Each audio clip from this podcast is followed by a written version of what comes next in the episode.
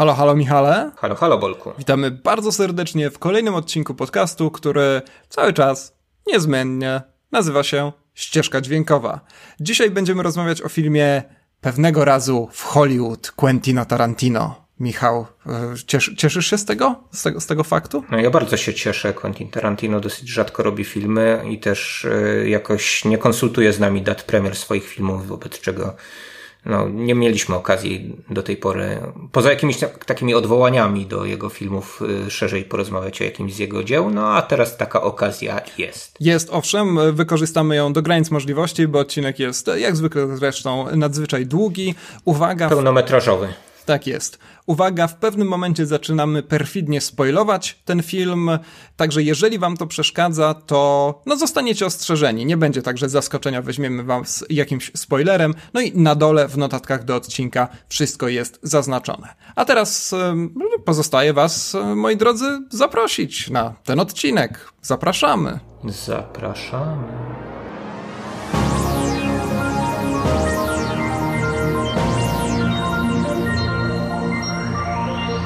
Pewnego razu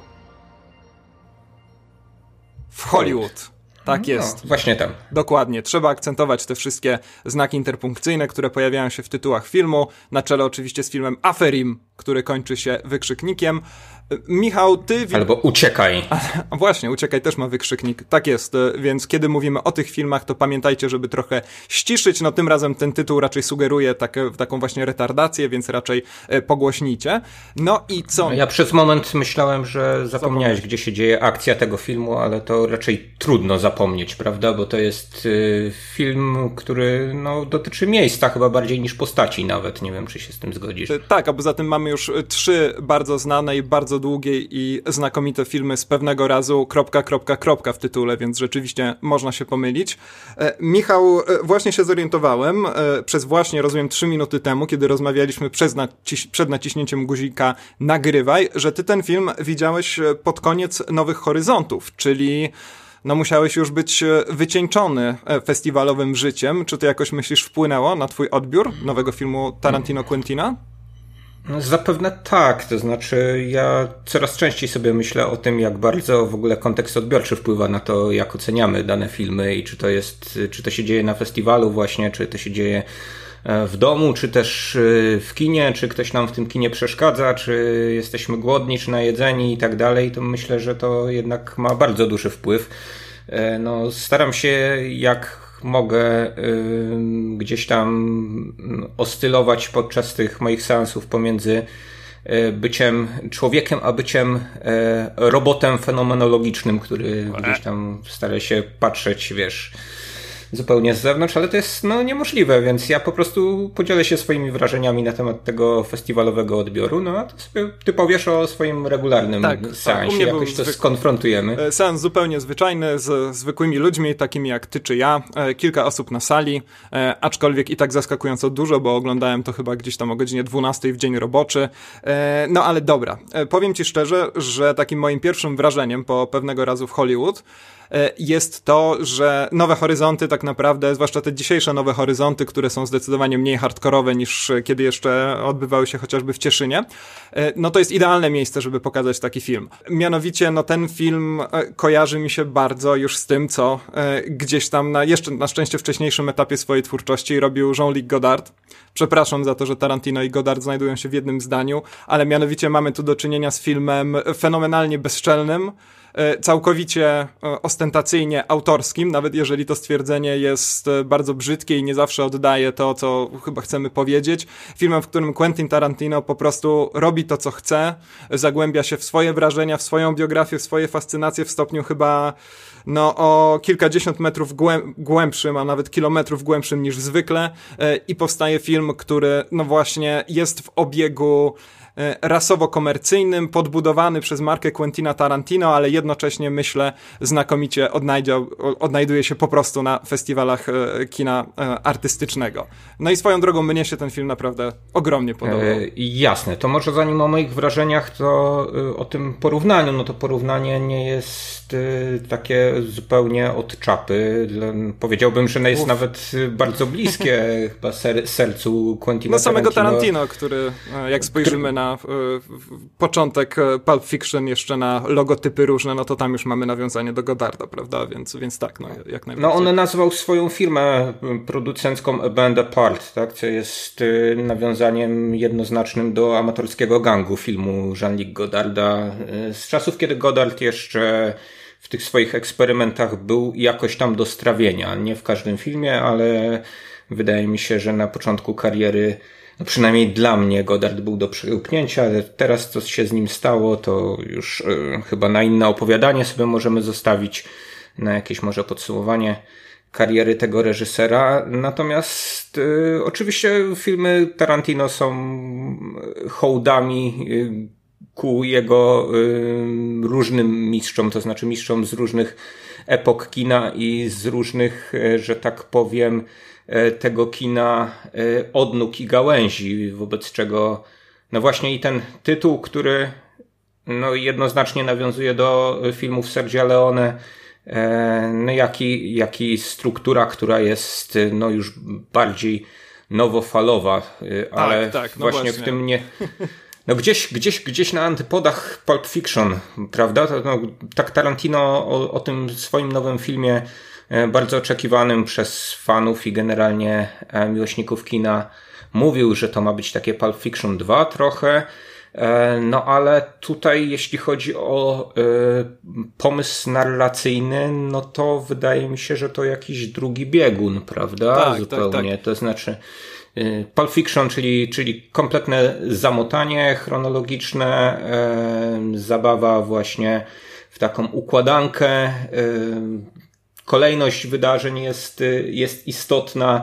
E, natomiast tu co możemy powiedzieć o tej narracji? No, płyniemy, tak? Po tak, prostu. tak, tak. No właśnie dlatego też e, kojarzy mi się to z tymi takimi, no, powiedzmy, awangardowymi, ale rzeczywiście jeszcze strawnymi dziełami Godarda, e, czasami dziełami w cudzysłowie, bo no jednak do tej pory u Tarantino te zarysy fabularne były, no właśnie, więcej niż zarysami, to znaczy były bardzo mocne po prostu i rzeczywiście można było komuś po pierwsze bez problemu opowiedzieć tę historię, po drugie no śledzić ją nawet jeżeli rzeczywiście jest achronologiczna, tak jak w przypadku Pulp Fiction.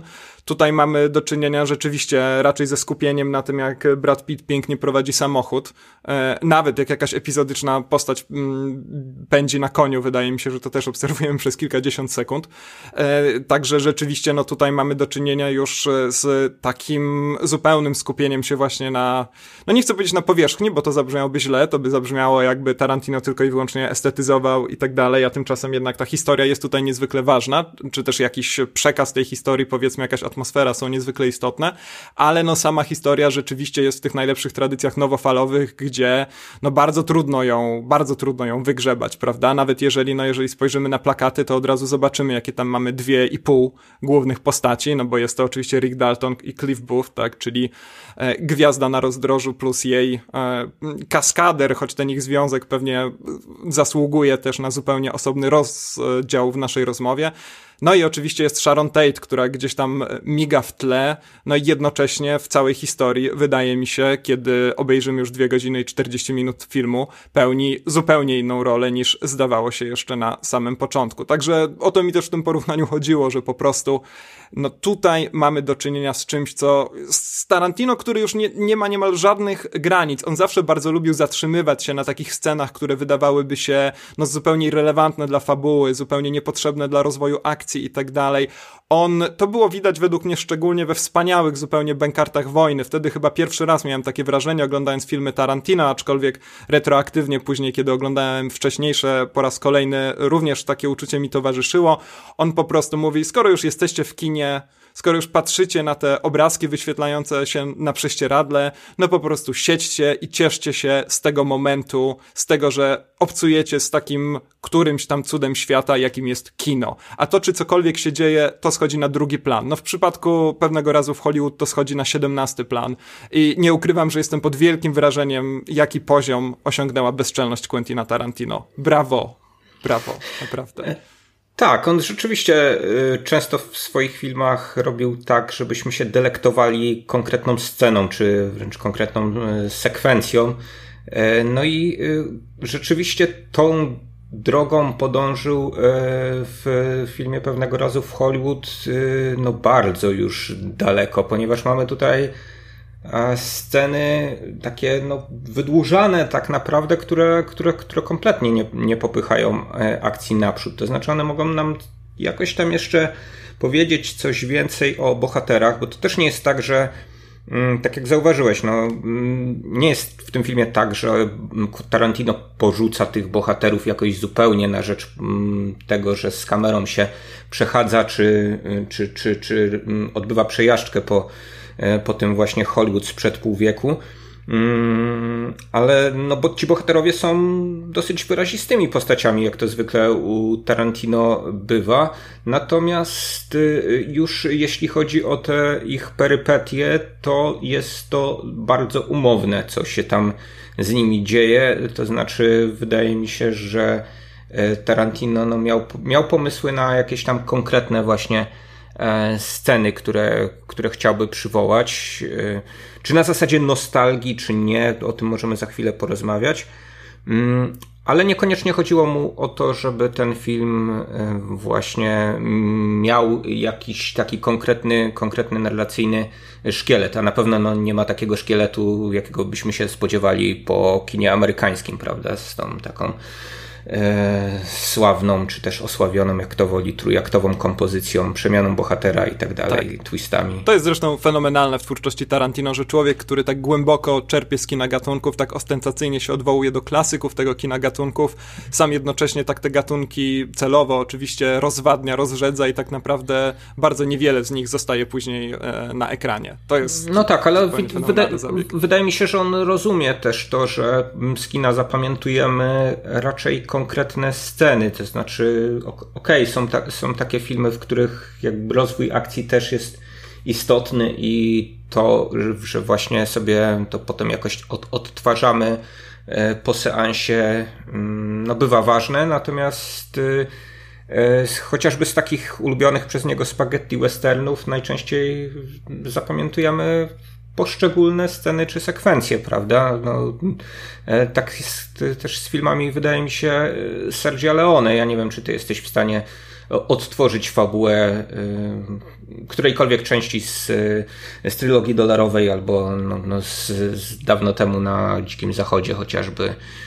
A wydaje mi się, że no, takie sceny jak chociażby pojedynek finałowy z dobrego, złego i brzydkiego no to po prostu jest taki kanon, który mamy wdrukowany gdzieś pod powiekami i no tego się nie da wyprzeć. Tak, no pamiętajmy, że jedna z najsłynniejszych scen w historii westernu właśnie z Once Upon a Time in the West to jest e, scena oczywiście otwierająca ten film o tym, jak ludzie przyjeżdżają na stację kolejową, prawda? I, mhm. i tyle. No i pod koniec rzeczywiście e, kilka strzałów pada, ale tak, tak, tak, no oczywiście. No tutaj chodzi o to, jak te poszczególne sceny rzeczywiście potrafią cię złapać za twarz po prostu i ewentualnie tą twarzą wytrzeć podłogę, prawda? No w przypadku Tarantino akurat to porównanie wydaje mi się, choć tam akurat jedna twarz bardzo, bardzo agresywnie wyciera e, szafkę i ścianę i, i, no, i tak dalej. jasne. To, to, to może...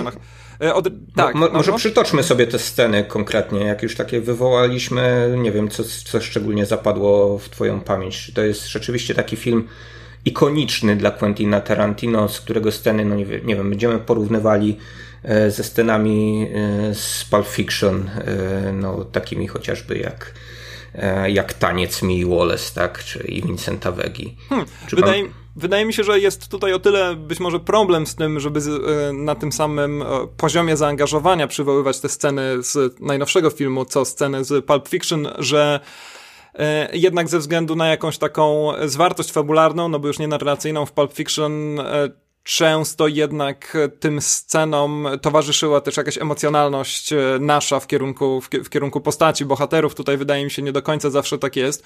Chyba moim ulubion, moją ulubioną sceną w pewnego razu w Hollywood, czy dawno temu w Hollywood, boże jak brzmi ten tytuł, zapomniałem, pewnego razu w Hollywood, okej, okay. jest e, scena, kiedy e, Rick Dalton razem z tym, tą potencjalną nową gwiazdą telewizyjnego westernu, graną przez Timothy'ego Olifanta, no odgrywają po prostu scenę, kiedy spotykają się w salonie, bo Wydaje mi się, że Quentin Tarantino jest jedynym reżyserem, nie który się odważy, nie który może to zrobić, ale który może coś takiego zrobić w wielkim komercyjnym filmie, kiedy ma dwa, no jedno bardzo, bardzo, bardzo, bardzo głośne nazwisko przed kamerą, zwłaszcza no, aktora, który kosztuje miliony dolarów i może zrobić tak rozbudowaną scenę tylko po to, żeby ten aktor, yy, i tu akurat chodzi mi już o Daltona, nie o DiCaprio, yy, pod koniec po prostu pomylił się w swoim tekście, a to przecież poprzedza jakaś chyba 15-minutowa scena właśnie właśnie takiego e, odgrywanego wewnątrz filmu westernu. Także no nie ukrywam, że strasznie mnie to rozbawiło. Naprawdę w takim jak najbardziej e, pozytywnym sensie. Co jeszcze? Być tak, może karmienie ty, ty.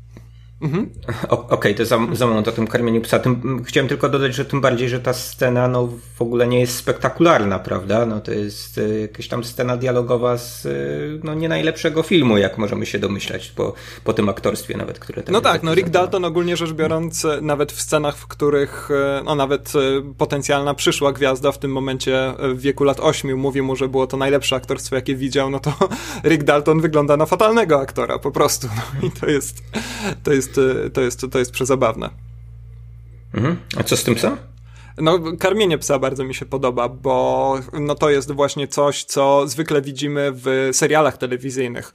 E, to widzieliśmy chociażby w Mad Men, prawda? Mad Men był jednym z pierwszych takich seriali, gdzie rzeczywiście był czas i przede wszystkim była taka wola twórców, żeby bohater przez 5 e, minut na przykład podchodził do lodówki, wyciągał z niej piwo, zamykał lodówkę, podchodził do okna, otwierał piwo, pił to piwo, patrzył w przestrzeń i myślał, myślał o swoim życiu, prawda? No ale co innego, kiedy mamy do dyspozycji cały sezon serialu na rozbudowanie fabuły i historii, a co innego, kiedy musimy się zmieścić w tym filmie, a i tak część e, tego czasu spędzamy na tym, żeby Brad Pitt właśnie wybierał odpowiednią puszkę z obleśnym pluśnięciem wylewał jej zawartość do miski, no i patrzymy, czy, czy, czy Brandy zje, czy nie zje to jedzenie firmy Wilczy Kieł zresztą. Kolejny, kolejna kultowa marka Quentina Tarantino, Quentina Tarantino obok między innymi e, papierosów Red Apple, prawda, teraz dochodzi jeszcze ten Wolf Tooth, jedzenie tak, ale... dla złych psów. Ale tu, tu, tu, tu, tu można by się doszukać jednak tego, że yy, w ten sposób nam się jakiś tam profil psychologiczny tego psa rysuje, prawda? Że jest to ten pies maszyna, który, który powróci jeszcze w tym filmie. Więc y, wydaje mi się, że to nie jest takie, takie zupełnie gdzieś, nie, no to... gdzie, gdzieś z boku samego filmu. To znaczy, no, prawda? no jeżeli idziemy tą, stro tą stroną, y, to w tą stronę, to wydaje mi się, że no każda z tych scen w takim razie w jakiś sposób coś nam powie o postaciach. No tak samo jak ta scena no, westernowa jest... kończy się przecież wybuchem y, Ricka Daltona, prawda? I jest tak naprawdę być może najważniejszą sceną, jeżeli chodzi o jego konstrukcję właśnie, z jego podejście do aktorstwa i tak dalej, nie? To znaczy, jeśli, je, jeśli schodzimy na moment na sceny zbędne, no to powiedziałbym, że drugi pies jest zbędny, czyli pies Polańskiego. Y, Ach, no, jedyne do, pełne do... zdanie Rafała Zawieruchy, to zazdroszczę. Tak, to, bo mam piękne to znaczy... zdanie do powiedzenia. No, do którego właśnie Rafał y, Zawierucha, który no, był takim motorem napędowym promocji filmu w Polsce, wypowiada jedno zdanie, przynajmniej w tej wersji, którą oglądamy na ekranach kinowych, bo być może ta wersja serialowa jakoś tam zapowiedziana podobno się pojawi w Netflixie trochę jeszcze tę jego rolę rozszerzy, ale no, oberwał, oberwał zawierucha na, na tych cięciach od razu to. E, aczkolwiek widać powiedzieć. go od samego początku filmu, e, słychać go, kiedy coś tam mamrocze w tle i tak dalej, no to jest na tyle nieistotne, że napisy tego nie uzyskują, nie, nie uchwytują nawet. No ale pie, to, to zdanie, które wypowiada on właśnie do psa Sharon Tate jest naprawdę przewspaniałe, bardzo tarantinowskie oczywiście. E, jeszcze mógłby wyzwać e, jakimiś rasistowskimi obelgami tego psa, to by było jeszcze bardziej e, w stylu, w stylu Tarantino. Dobra, pytanie, czy, czy rzeczywiście zatrzymujemy się po prostu na, na, na opisie tych scen poszczególnych, które nam się podobały, czy usiłujemy jeszcze coś z tym filmem zrobić? Bo to nie jest tak, proste. Tak, ja, tak. Ja myślę, że, że możemy jeszcze ten temat chwilę pociągnąć. Akurat tak sobie też płyniemy jak Quentin Tarantino przez Hollywood i no chciałem tylko powiedzieć, że Taka właśnie... muzyka w tle gorsza.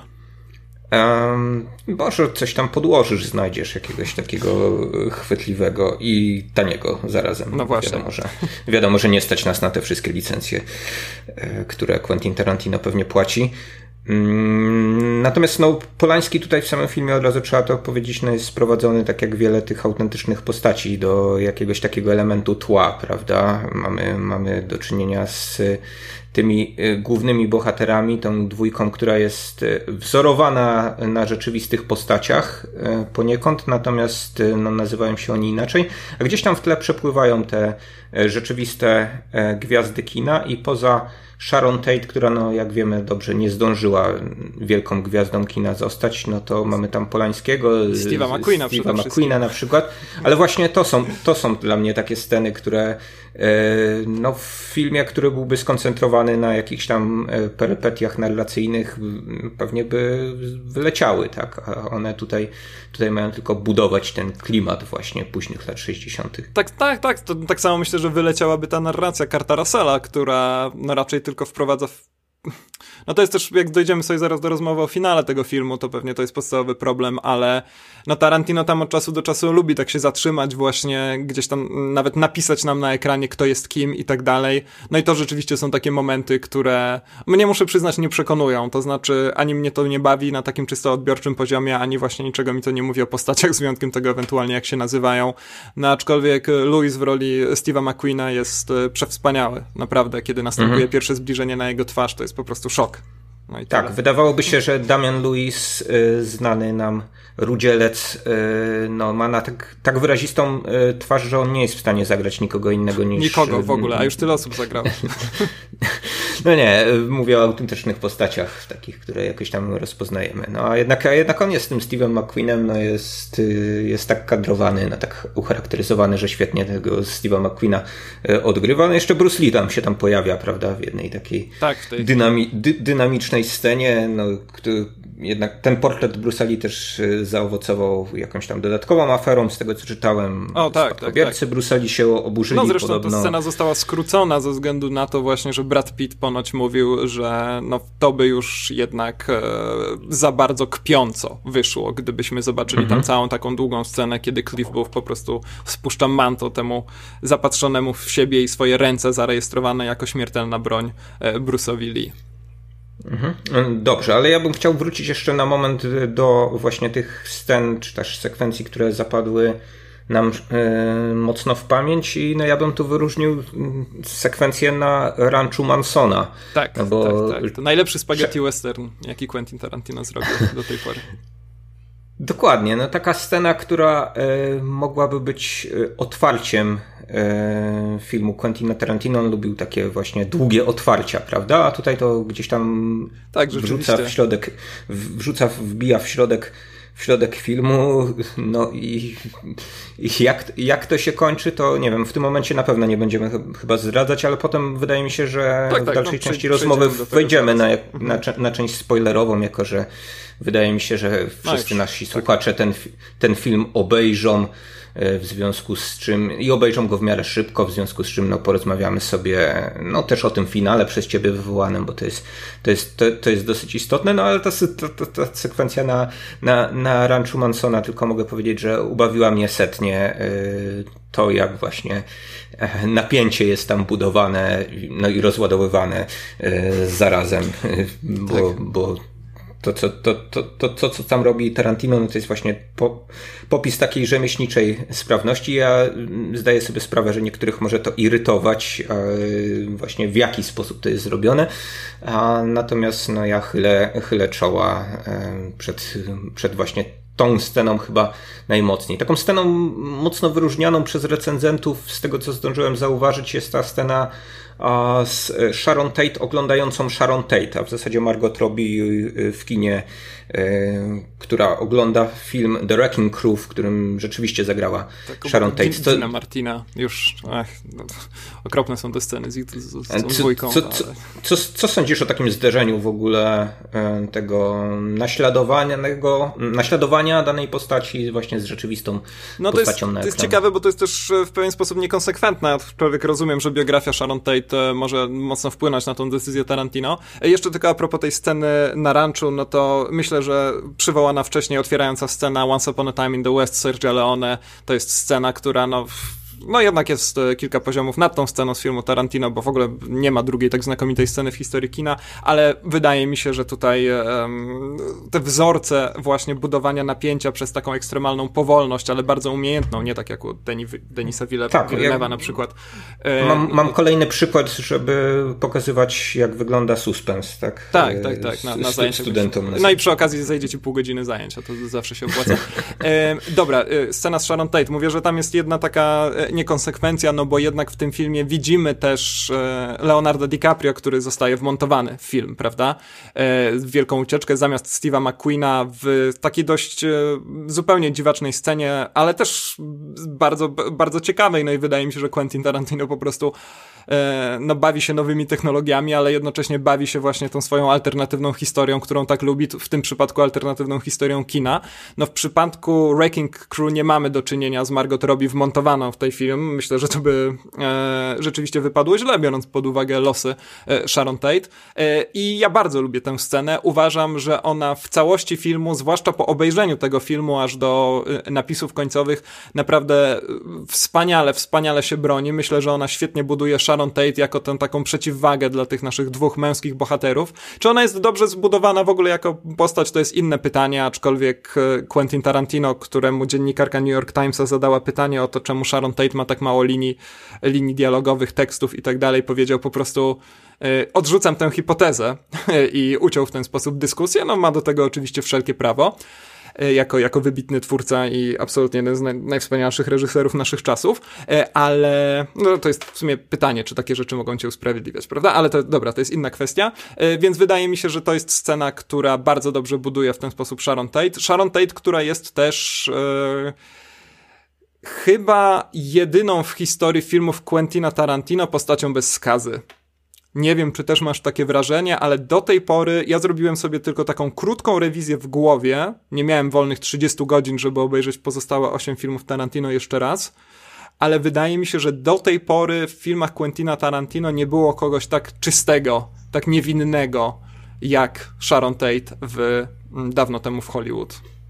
Mm, ale Chodzi ci też o to, że mm, nikogo nie zabija na przykład, no bo takie, pos takie a, postacie szkoda, pozytywne. Szczerze mówiąc, to już yy, później, ale yy, nie, no chodzi mi o to raczej, że ona nie jest w żaden sposób y, złamana, Y, nie ma jakichś takich złowrogich naleciałości, jak no jednak większość tych postaci Quentina Tarantino, które się sytuują gdzieś tam w spektrum cynizmu tak naprawdę mniej czy bardziej. Mhm. nawet jeżeli są mhm. postaciami bardziej niż mniej pozytywnymi, no to no to jednak mordują różnych ludzi, prawda?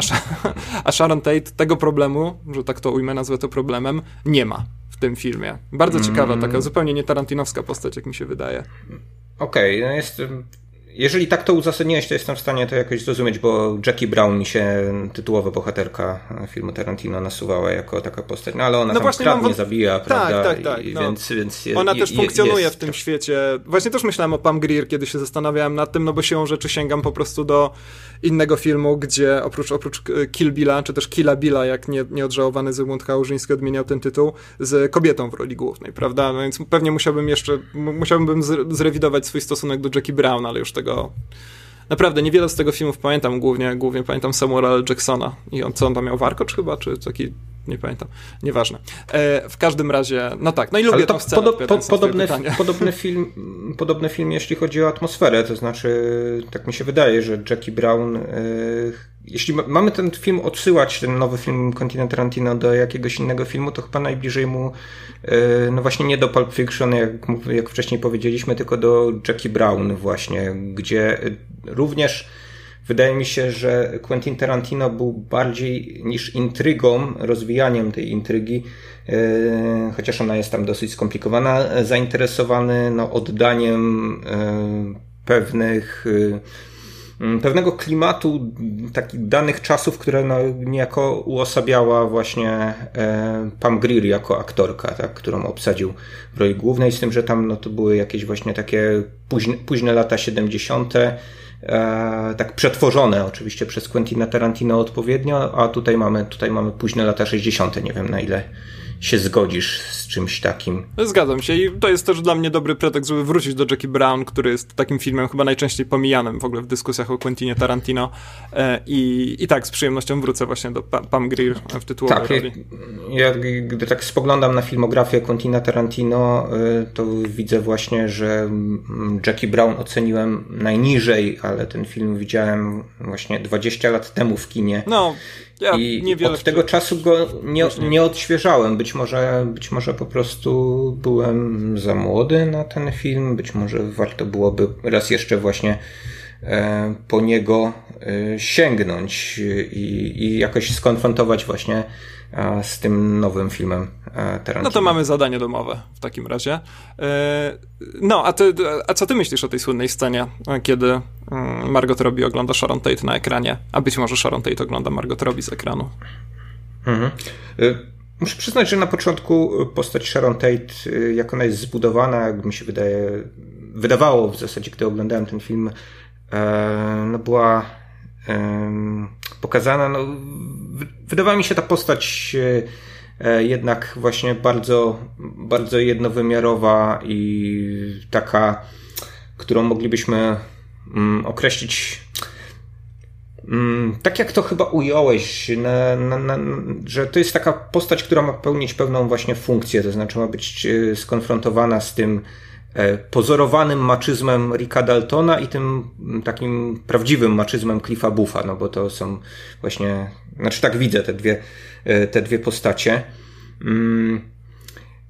I ta czystość i niewinność, taka nieskazitelność e, Sharon Tate trochę mi e, właśnie, gdy ten film oglądałem, przeszkadzała. To, że ja tam właśnie nie czułem pełnej postaci, a postacie kobiece, no Tarantino jakoś tam próbował wcześniej rysować dosyć często na, na pierwszym planie, no i wychodziły mu portrety dalece bardziej złożone. Tak, to, to, to, jest, to, jest, bardzo istotne, że o tym mówisz, bo czytałem gdzieś takie opinie, że no co się dziwić, w końcu jest to postać kobieca w, filmu, w filmie Quentina Tarantino. No właśnie tak jak mówisz, te postacie kobiece w filmach Quentina Tarantino no na czele z, nie wiem, z, nawet z Hateful Eight ostatnio, no to są jednak dość złożone, interesujące postaci, prawda? Tak, tak, tak, no to jak najbardziej. Mój mów dalej. Mhm. No tak, a tutaj, a tutaj wydaje mi się, że właśnie y, Sharon Tate jest tak jak Polański i e, McQueen takim rozbudowanym tokenem, który ma po prostu właśnie odbijać e, ten świat, który, który mm, Tarantino e, portretuje. No być może to jest, no to jest moje jakieś tam, moja krzywdząca opinia dla, dla tej postaci, natomiast no, wydaje mi się, że na tyle się skupił właśnie Tarantino na obrazie świata i ewentualnie um, tych swoich dwóch głównych y, bohaterach z plakatu, że, e, że Sharon Tate, no właśnie paradoksalnie najbardziej plakatową postacią jest tutaj e, spośród, e, spośród tych wszystkich, ale być może też no, przez nią miała się w najmocniejszym stopniu odbijać ta nostalgia Tarantino za tymi właśnie utraconymi czasami Hollywoodu, no bo to jest to są właśnie czasy przełomu, prawda, które opisuje E, Tarantino. Pytanie, czy on opisuje je rzeczywiście od początku do końca nostalgicznie, nostalgicznie.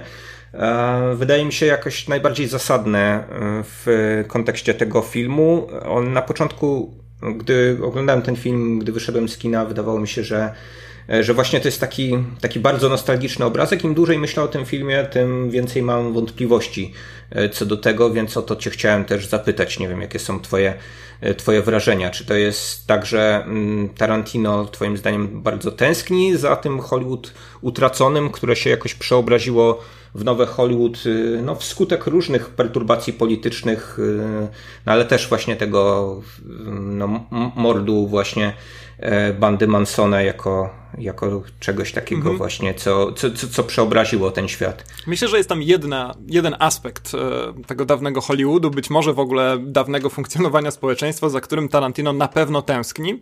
I on się przejawia właśnie w relacji naszej, naszych dwóch głównych męskich bohaterów, Ricka Daltona i Cliffa Buffa. E, to, jest niesamowita relacja. Nie pamiętam, kiedy w filmie widziałem dwie postaci, które są w takiej dziwacznej zależności od siebie. E, tam to zresztą zostaje jakoś nazwane, że Cliff Booth jest chyba do, dla Ricka Daltona kimś więcej niż bratem, kimś mniej niż żoną, a może na odwrót, a może w ogóle to wymyśliłem i przeczytałem to w jakiejś recenzji. E, niemniej e, to jest zupełnie fascynujący układ, w którym mamy kaskadera, który sta, stale pracuje z Rickiem Daltonem, kaskadera, który jednocześnie jest jego kierowcą, jest jego złotą rączką i tak naprawdę robi wszystko to, czego Leonardo, czego Rick Dalton od niego wymaga. Widzisz, e, twoja szkoła, teraz zapamiętałem te imiona i nazwiska głównych bohaterów, więc posługuje się nimi, a nie nazwiskami e, aktorów, więc mam nadzieję, że jak się spotkamy, to mnie poklepiesz po plecach za to. A... No, to są takie wyraziste nazwiska, więc to, łatwiej Tak, zdecydowanie. Nawet. Zwłaszcza, że tutaj, ponieważ no, mamy aktorów grających aktorów, to już by to bardzo skomplikowało sytuację, ale w każdym razie Cliff e, całkowicie akceptuje tę relację, ona mu całkowicie odpowiada i to jest jakaś taka relacja, no właśnie, oni nie są takimi amerykańskimi buddies typowymi, oni nie są kumplami, oni nie są ziomeczkami, oni nie są, chyba nie są przyjaciółmi, to jest jakaś taka relacja między rycerzem, a bardzo wiernym giermkiem, z takim absolutnie, z tutaj być może z dużo większym osobistym poszerzeniem tego wszystkiego i z takim absolutnym poszanowaniem hierarchii. E, to, że mhm. ja, ja jestem twoim kolegą, ale jestem też jednak kimś, komu ty płacisz, więc ja nie będę się wychylał. Ja po prostu będę robił to, czego ty chcesz. Wracasz z Włoch, okazuje się, że masz żonę, że cię na mnie nie stać. Okej, okay, ja się teraz usunę w cień. E, fenomenalne to jest zupełnie i wydaje mi się, że to jest taki element nostalgii, taka bardzo wyrazista hierarchia między postaciami, która jest e, utrzymywana z pełnym poszanowaniem z obu stron. I to, to, ta ich relacja mi się bardzo podobała. E, a jeżeli chodzi o. I to wydaje mi się jest to, za czym Tarantino być może tęskni, jeżeli mogę mu spróbować się grzebać w głowie. A tak, mhm, no to, to rzeczywiście. Mhm. Proszę, proszę. To, proszę, ja, chci ja proszę. chciałem dopowiedzieć proszę, a propos tej relacji, żebyśmy nie, nie, nie, nie uciekli gdzieś tam e, w inną stronę trochę, że na początku to e, wydawało mi się, że, że rzeczywiście mm, takie, że mamy taką trochę feudalną relację tutaj, e, wręcz pan niewolnik czy pan służący, ale mm, tak, ona rzeczywiście chyba tak odsyła gdzieś tam do lat 60., jeśli chodzi o to, co w kinie współczesnym ocalało, e, co, co wydaje mi się jakoś podobne, to być może tylko relacja pomiędzy mm, paniczem Wayne'em a Alfredem o, w Bat tak, Batmanie, tak, prawda? Tak, zdecydowanie. E, przy czym no, tym, kto używa pięści, no, jest wciąż tutaj Bruce Wayne, a nie E, nie Alfred, e, więc mam jakiś taki drugi odsyłacz, który jest być może e, przestrzelony, jako że no, nie znam tego oryginalnego serialu, a tylko jego nędzny remake z Sefem Rogenem. Mam, mianowicie mam na myśli Zielonego Szerszenia, gdzie no to Bruce Lee pojawia się bezpośrednio skąd... przywołany w, pewnego razu. W, mm-hmm, tak, ale właśnie no, Bruce Lee skądinąd gra właśnie Kato, Kato tak. czyli tego no dzisiaj powiedzielibyśmy sidekicka, no ale trochę takiego właśnie no jednak nie wiem, no pomagiera służącego, no trudno, trudno to określić jakimś słowem, które nie byłoby pejoratywne, no bo to jednak jest y, jednak jest taka zależność. Tak, ale też nie wiem, czy jest taka rasowa kapitalistyczna zależność między Zielonym Szerszeniem a Kato. Nie wiem, czy Zielony Szerszeń na przykład mm. płaci Kato, nie? To jest, no bo Alfred mm, no, żyje z Bruce'a Wayne'a na przykład, prawda? Więc to jest, jest, jest bliższe. No ale bardzo ciekawe to jest, tak. To dawno czegoś takiego nie widziałem i to jest też wspaniale wygrane, zwłaszcza przez, mhm. przez Brada Pitta. tak, i to, jest, no, i to jest właśnie taki odsyłacz, który dowodzi też właśnie myślenia Tarantino w takich, w takich kategoriach o postaciach, prawda? Że to nie, to nie musi być odsyłacz do e, tych właśnie e, czasów sprzed dokładnie 50 lat za pomocą jakichś tam jakichś wizualnych trików, za pomocą jakiegoś konkretnego kadrowania, no tylko taki właśnie, który, który gdzieś na poziomie portretów psychologicznych postaci wydaje mi się spełniony, bo też Cliff Booth jest taką postacią, wydaje mi się, że bardzo z tamtych czasów, a już bardzo nie z tych dzisiejszych, zwłaszcza XXI-wiecznych. Tak, fenomenalna postać, zresztą, no jak wspomniałem przed chwilą, wybitnie wygrana przez, zabrakło mi słów nowy, e, przez e, Brada Pitta, który tutaj, no on zawsze był znakomitym aktorem, ale to, co robi tutaj, zasługuje na wszelkie możliwe nagrody. E, to, co mu się maluje na twarzy, to jest uczucie, które jest tak trudne do zidentyfikowania, a jednocześnie tak wiele komunikujące, że naprawdę byłem pod, pod ogromnym wrażeniem też jego gry ciałem, tych ruchów takich bardzo oszczędnych, ale jednak no masz wrażenie, to, to naprawdę może być człowiek, który może zabił, a może nie zabił swojej żony. To znaczy, teoretycznie możesz to powiedzieć o każdym człowieku, jakiego spotkasz w życiu, bo to jest jakby zero-jedynkowe, ale, e, ale, ale, ale Cliff Booth rzeczywiście no, każe ci tak samo, każe ci, każe ci stawiać jedynkę przy obu tych e, zdaniach, więc to jest, no, cudowny jest Brad Pitt w tej, w tej roli, naprawdę, Prze, mhm. przeznakomity. Coś jeszcze o nostalgii miałeś. No właśnie, wydaje mi się, że teraz e, już nie będziemy mogli mówić e, o nostalgii bez e, rozmawiania o zakończeniu tego filmu. Także jeżeli mam Twoją zgodę jako niefeudalnego, ale zupełnie regularnego współpartnera, to, to przejdźmy sobie do spoilerów. E, I... Mhm. Hmm? To tu wstawisz jakiś jingle, tak? Nie, no mówimy teraz. Pauzę zrobimy, tak? spoilery. tak? Że mówimy spoiler, spoilery, spoiler, spoilery, teraz zaczyna się bum, bum, bum, spoilery. Ja, ja widziałem taki y, fajny zabieg na y, kanale YouTube'owym Łukasza Stelmacha, który wstawił sobie taki pasek u dołu po prostu, tam, gdzie, gdzie mówi o spoilerach. No, to my też wstawimy czy... pasek u dołu, Michał. No właśnie zastanawiałem się, czy moglibyśmy to o, o, oznaczyć jakimś tam nuceniem spoiler, spoiler w Spoiler, spoiler. no jeżeli ktoś nam wyśle... Czy to będzie przeszkadzać słuchaczom? E, może słuchacze zadecydują, tak. czy, Mogą czy chcieliby usłyszeć, usłyszeć jakąś nutę spoilerową w momencie, gdy mamy te fragmenty, wtedy gdy no, przewiną sobie właśnie do tego, do tego momentu, no to trafiając na nutę spoilerową będą wiedzieli, że czego się spodziewać. Tak, a tak czy owak jest to w timecodes na dole odcinka, w notatkach, wszystko oczywiście mhm. zaznaczone. E, no dobrze, więc Sharon Tate nie ginie w tym filmie. E, jak wiemy w prawdziwej historii w 69 roku Sharon Tate wraz ze wszystkimi osobami, które wtedy jej towarzyszyły w willi jej i Romana Polańskiego zostały zamordowane przez... E, Doku dokładnie 9 sierpnia, tak, to, to też jest tak. ciekawe, że taki miał, taka miała być być data premiery polskiej pierwotnie i została przesunięta y, o tydzień. Nie wiem, czy coś wiesz więcej na ten temat, czy to w związku właśnie z tym? No ja słyszałem, że, że w ogóle mm, e, chciano przesunąć premierę, że rodzina Sharon Tate nalegała na to, żeby mhm. trochę e, przesunąć premierę, mm, ale no rzeczywiście wydaje mi się, że dotknęło to przede wszystkim Polski. E, no zresztą... Jest... Nie, widziałem, widziałem, że tylko chyba w Czechach 9 sierpnia, tak IMDb przynajmniej podaje. To że, są podstępne na bestia. Pewnie na nielegalu to puszczali. Jakoś tak to. Ale Nie, nie, nie. To data, data premiery kinowej, o to, mi, o, o, to mi chodzi dokładnie 9 sierpnia, że były jakieś dwa kraje, już teraz nie pamiętam, chyba Szwajcaria, które miały premierę jeden dzień wcześniej, 8 sierpnia, a no pozostałe gdzieś tam już w, w większym, większym oddaleniu od, y, y, od tej daty. No dobra. No ale okej. Okay. E, no bo, y, no tak, no pamiętamy oczywiście. Właśnie teraz pytanie, czy wszyscy o tym wiemy, ponieważ e, czytałem takie opinie, że no okej, okay, bo powiedzmy, że jest to rzeczywiście, jak chcą niektórzy, trzecia część trylogii rewizjonistycznej. Mm, pytanie, czy to te zabiegi Tarantino wystarczą, żeby grupować filmy w trylogię, no ale wiadomo, że to ułatwia rozmawianie o filmach, więc często się tak robi.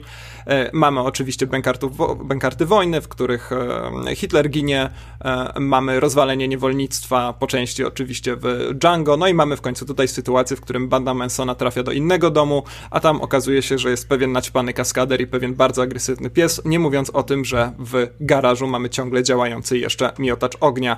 E, no i... Taki miotacz Czechowa, można powiedzieć. E, tak, aczkolwiek i tak wydaje mi się niespodziewany, biorąc pod uwagę tę strukturę filmu, która składa się z szeregu takich sketchów wmontowanych w różne, w różne momenty, tak jak chociażby DiCaprio wmontowany w Wielką Ucieczkę zamiast Steve'a McQueena, no to ja zupełnie zapomniałem o tym, że rzeczywiście ten miotacz ognia gdzieś się tam pojawił i, i, i biłem, biłem brawo będąc, będąc zupełnie zaskoczonym.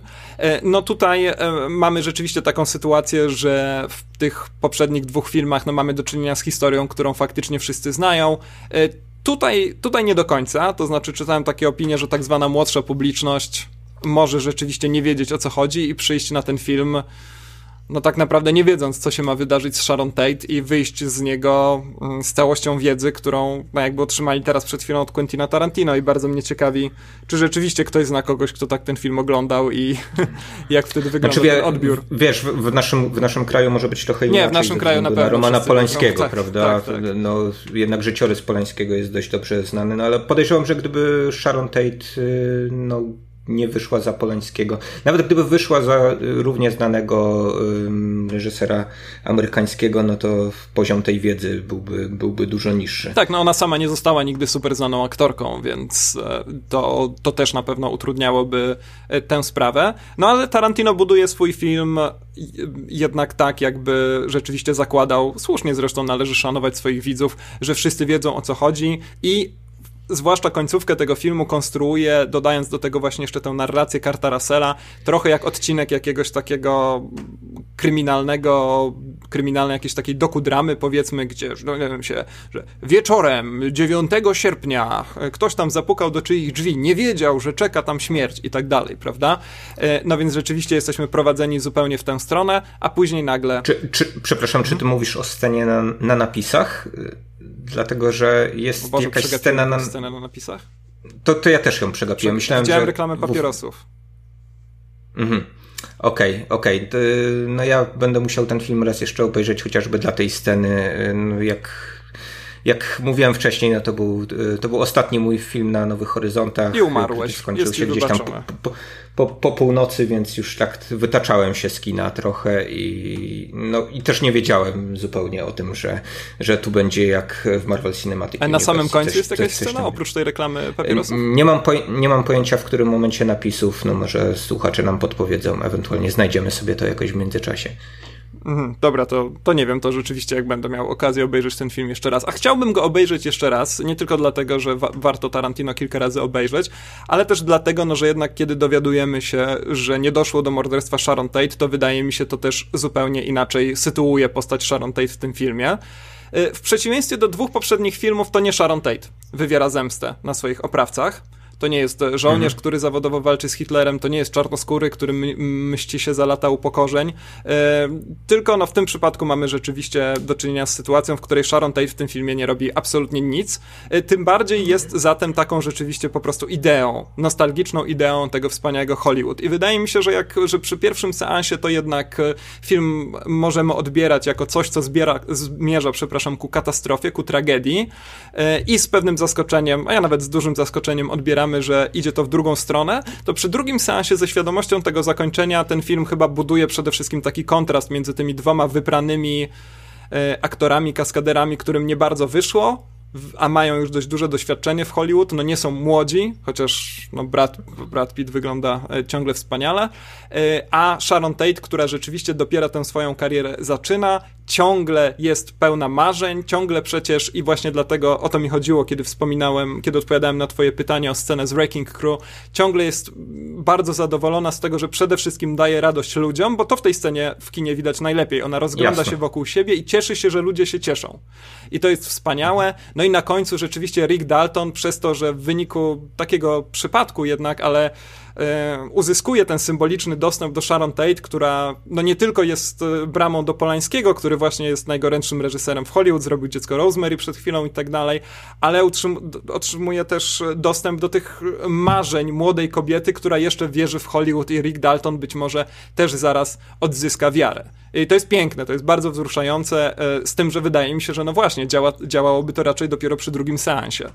To jest, to jest też mhm. niesamowite, jak zupełnie inaczej końcówka ustawia cały ten film, ponieważ nagle okazuje się, że Sharon Tate jest tam tylko i wyłącznie symbolem, nie robi, nie robi nic. No, kupuje książkę. Tak, tak, to, tak, to jest to, to o, czym, o czym wcześniej mówiłem. No, trudno powiedzieć, y, trudno też byłoby zrobić ten y, film tak, żeby y, Sharon Tate się mściła, prawda, no bo ona tu nie jest protagonistką, którą w jakiś sposób wcześniej, której wcześniej e, jakakolwiek krzywda się dzieje, tak, w tym filmie, więc to nie jest ten kasus, który mieliśmy wcześniej u Tarantino, że e, ktoś, kto doświadcza jakichś tam krzywd właśnie, czy to Żydzi w bękartach wojny, czy to właśnie e, no, do, niewolnicy w Django, tak, no, przede wszystkim do, oczywiście jest ta nasza do, dokonuje srogiej pomsty w zapalczywym gniewie, żeby zacytować klasyka, ale no, dzieje się to jakoś tak zupełnie zupełnie, y, zupełnie przypadkowo, więc no znowu tutaj jakby ta finezja i maestria Tarantino w sensie takim antyklimaksowym, tak? No bo teraz można, można powiedzieć, że ten antyklimaks działa właśnie w tej scenie na rancho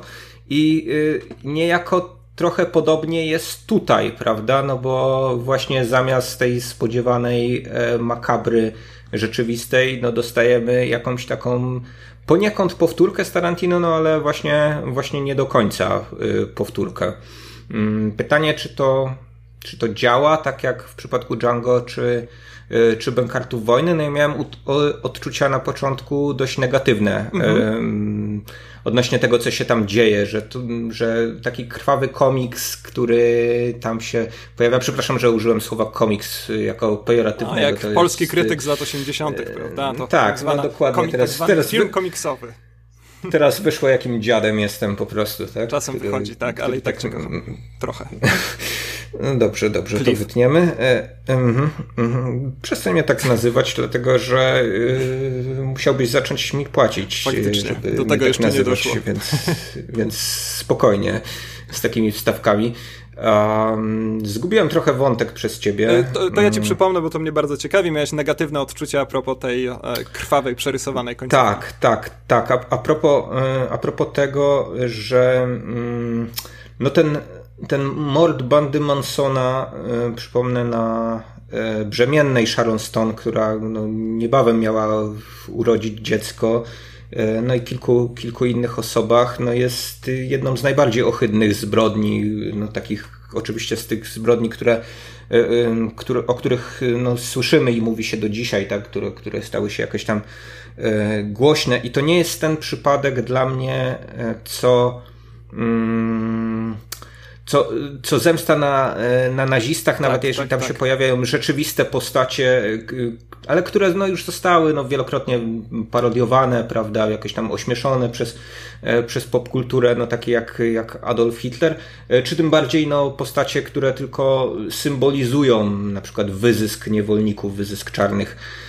w Ameryce. No ja odczułem to, że tutaj, te, tutaj po prostu Tarantino w jakiś sposób no, przekroczył granicę dobrego smaku. No, tak, e, no, takie, ta, takie, takie miałem odczucia mhm. oglądając tę scenę. Nie, nie potrafiłem się e, jakoś cieszyć. Kompletnie mnie to nie bawiło, że tam właśnie, już nie, nie, nie mówię o dosadnej przemocy, no bo to jest jakby taki podpis autorski Tarantino, to, że tam kogoś się pali miotaczem ognia i czy też no, ściera mu twarz na miazgę E, no to może też być zabawne bądź nie dla, dla różnych e, odbiorców, natomiast e, no dla mnie to nie było zabawne ze względu głównie na ten, na ten kontekst Sharon Tate, bo ja wtedy myślałem o Sharon Tate rzeczywistej, a, tak, tak, a tak. nie o, ty, o, o tej ekranowej. Ja się zgadzam z tym, że ja rzeczywiście dobrze bawiłem się na tej scenie dostałem, doznałem gdzieś jakiegoś takiego pseudokatarzis przez, przez kilka minut. Mówię pseudo, no bo rzeczywiście dość szybko wystarczyło wyjść z kina na światło dzienne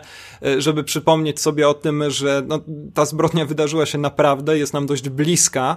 E, to nie jest coś, co osiąga już tak naprawdę jakieś poziomy abstrakcji, tak jak niewolnictwo, czy tak jak walka z nazistami, z Adolfem Hitlerem e, i co rzeczywiście już jest bardzo mocno zakorzenione w kulturze i traktujemy to trochę inaczej. Faktycznie Sharon Tate całkiem niedawno zginęła w zupełnie ohydnej zbrodni. E, I teraz e, nie do końca podoba mi się taka fantazja, że co by było, gdyby to się jednak nie stało, co by było, gdyby byli, było tam jakichś dwóch facetów, którzy jednak w wyniku splotu okoliczności bardzo dziwacznego rzeczywiście byliby w stanie zupełnie nieświadomie oczywiście to brutalne, krwawe morderstwo powstrzymać. Miałem ten sam problem poniekąd, choć być może nawet troszkę większej skali, który miałem w przypadku filmu Władcy Chaosu, o którym sobie rozmawialiśmy w naszym jubileuszowym 50. odcinku, kiedy tam też prawdziwe wydarzenia posłużyły do skonstruowania jakiegoś takiego dziwnego quasi-slashera. Biorąc pod uwagę, a to są wydarzenia jeszcze młodsze niż morderstwo Sharon Tate, y, członkowie rodziny, ludzie bezpośrednio z tym związani i tak dalej ciągle żyją, być może widzieli to na ekranie, więc to jest dla mnie rzeczywiście gdzieś na granicy takiej po prostu niezdrowej fantazji. Tu muszę się, tu muszę się zgodzić, ale jednocześnie nie będę wypierał się tego, że y, sama scena no, na te kilka chwil rzeczywiście tak bardzo pozytywnie mnie, mnie pobudziła. No także mhm. tak, ale, ale refleksja później, która przyszła, no bardzo mocno pokrywa się z twoją. Tak, to Sharon, Sharon Tate jednak nie żyje, nie? I. a razem z nią wiele, wiele innych osób na czele z jej nienarodzonym dzieckiem, więc jest to rzeczywiście, no film Quentina Tarantino nijak tego nie zmienia i tak jak mówię, niezdrowa fantazja to jest według mnie dobre określenie tego, co tam się wydarza. Mhm. Znaczy dla mnie to teraz właśnie po ty tych tygodniach od seansu to jest, to jest właśnie mocno ambiwalentne, dlatego że w przeciwieństwie do przytoczonego przez ciebie filmu Władcy Chaosu, gdzie mieliśmy do czynienia z rekonstrukcją w taki właśnie no tak, masz rację, nieudolny, to... gatunkowy sposób, e, Wydaje mi się, że to mogło być czymś zamierzonym przez Tarantino, to znaczy właśnie takie reakcje, jakich doświadczamy. To znaczy, być może właśnie Tarantino chce pokazać, że e, nie pokazywanie tej, tej, tej zbrodni, którą, której się spodziewamy, tylko właśnie mm, e, pominięcie jej na, na rzecz jakiejś historii alternatywnej, e, po pierwsze, niejako jest no, takim ostrzem skierowanym w samo Hollywood, o, o czym za moment chciałem więcej, mhm. bo ten film wydaje mi się mocno paradoksalny i ambiwalentny także pod tym względem. No a po drugie właśnie ma jakoś unaocznić odbiorcom to, że możemy mocniej odczuwać właśnie e, to, co nie jest e, jakoś bezpośrednio wizualnie doświadczone, że to katarzis, o którym mówisz, że może się właśnie rozegrać e, dokładnie, dokładnie przez to, że, że mamy taką apoteozę w świętej Sharon Tate najpierw, a potem, a potem właśnie nie robimy z niej e, męczennicy, to znaczy Tarantino nie robi z niej męczennicy na, na, na ekranie, tylko, e, tylko właśnie, właśnie kończy ten film tak jak, tak jak go kończy. Boję się, że to jest właśnie za mocno tylko przykryte po prostu e, tą taką no, wesołą, niewesołą zabawą w demolkę, tak, która się rozgrywa w posiadłości e, Erika Daltona, ale tu też bym chciał, żeby słuchacze jakoś skomentowali, bo to jest dla mnie bardzo istotne, czy, e, czy, czy, czy ktoś ma podobne, podobne wrażenia do naszych, a może wręcz e, zupełnie przeciwstawne. To jest jednak taki bardzo mocny punkt, punkt tego filmu. Wydaje mi się, że być może nadpisuje tutaj y, intencje y, Quentinowi, ale wydaje mi się, że on to jakoś tam sobie mógł, mógł pomyśleć jako takie właśnie złamanie mm, tych opowieści biograficznych, czy wręcz ośmieszenie pewnych y, opowieści biograficznych, które się tak kończą w dosyć, w dosyć tragiczny sposób. Z drugiej strony, czy też z trzeciej strony jeszcze, no jakby to domyka to, co proponuje Tarantino w tytule, prawda? Czyli no niejako baśń, prawda? Całe, tak, tak, że to jest pewnego razu e, w Hollywood, e, że okej, okay, tam mogą być jakieś elementy, które nas odsyłają do rzeczywistości, ale jest mnóstwo takich, które się nie wydarzyły i wciąż jakby utrzymujemy się gdzieś na poziomie właśnie właśnie fantazji. Czy ona jest zdrowa, czy niezdrowa, no to, to też bym chciał od naszych, naszych słuchaczy um, usłyszeć.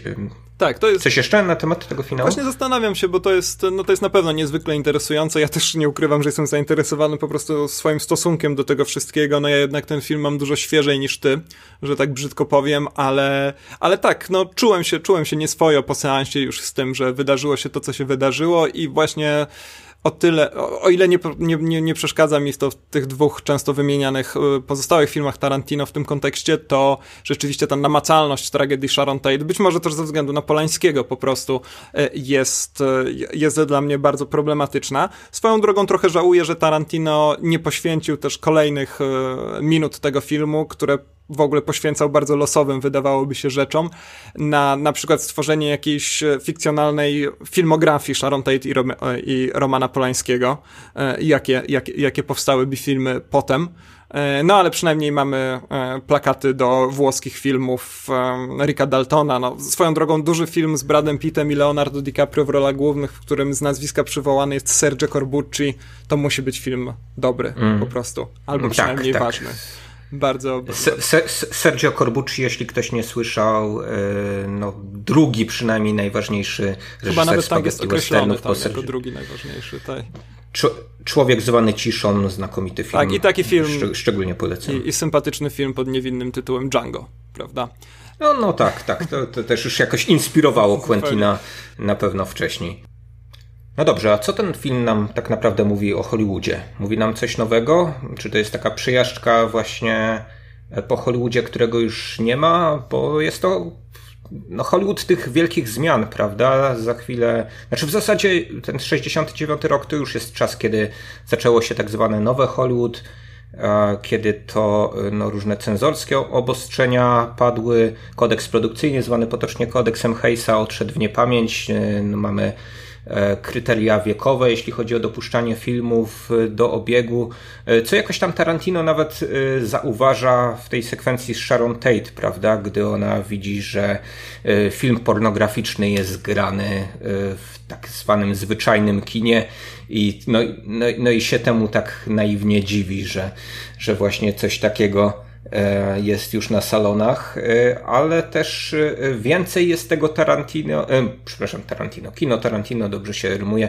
więcej jest tego kina klasycznego, prawda, tego kina odchodzącego u Tarantino niż tego, co nowe, bo to już przecież czasy absolwenta dzikiej bandy czy Bonnie i Clyde, a takich rzeczy no tutaj Tarantino nie rusza, prawda? Nie rusza, nie rusza. To jest bardzo ciekawe. Swoją drogą, e, Taranem w kino. Kino Quentina Tarantino to najgorszy w historii potencjalny tytuł monografii What? filmów Quentina Ale Tarantino. Ktoś, nie polecam. Ktoś, ktoś rzeczywiście coś takiego napisał? Przepraszam. Że... Nie, właśnie wymyśliłem to zainspirowany hmm. twoją pomyłką. E, ale nie, nie tytułujcie tak filmu o Quentinie, książki, a tym bardziej filmu o Quentinie Tarantino. Nigdy. Tak, to jest bardzo ciekawe. Ja też o tym myślałem oglądając ten film, jak bardzo on jest, no nie dość, że jest zapatrzony w przeszłość, bo mamy 19 rok, rzecz się dzieje w roku 69.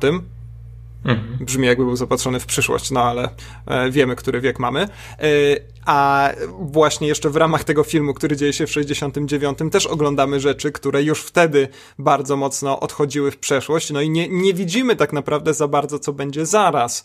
E, tam jest taki jeden bardzo według mnie dużo mówiący moment, no dosłownie dwie linijki, czy ileś tam dialogu, kiedy poznajemy już Ricka Daltona, wiemy czym się zajmował, wiemy jakie ma ambicje, wiemy jaka czeka przyszłość, po czym Cliff odwozi go do domu i on pokazuje mu, ej, tu mieszka Roman Polański. Fantastycznie byłoby u niego zagrać. Roman Polański, który jest jakby reżyserem funkcjonującym, nie powiem, że lepszym czy gorszym, bo nie lubię takich porównań, ale w zupełnie innym rejestrze e, niż Rick Dalton. A jednak Rick Dalton rzeczywiście, no być może przed chwilą widział dziecko Rosemary, być może widział poprzednie filmy Polańskiego, jest nim zachwycony e, i rzeczywiście być może on sam tam trochę widzi przyszłość Hollywood, a być może wie po prostu, że to jest gorące nazwisko i e, kontakt z Polańskim uratowałby jego karierę. Ale to zderzenie nawet Ricka Daltona i Polańskiego, nawet geograficzne zderzenie, to, że mieszkają obok siebie, chociaż Polański mieszka na końcu drogi, co jak wiadomo w Los Angeles e, równa się wyższemu zdecydowanie prestiżowi,